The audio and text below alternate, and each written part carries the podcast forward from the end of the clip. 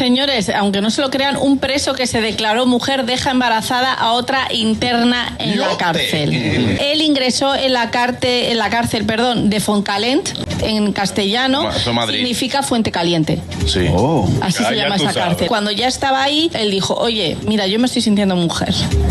Y le dijeron, bueno, pues te vamos a cambiar a la cárcel de mujeres. Él dijo, soy lesbiana también, ¿eh? También lo aviso desde ya. Y ahí dejó embarazada a Mm. otra presa. Entonces, inmediatamente le devolvieron a la cárcel de, De hombres. de hombres. Esta ley cambió en Porque él dijo que 2006. se estaba sintiendo mujer. La lo- mandaron para la casa de la ¿Qué, qué pendeja? Fue muy bruta. Actitud, la de la- el la tipo- autoridad. No, el tipo fue bruto. ¿Por qué tú dices? Él no me tenía que decir que se estaba sintiendo libre.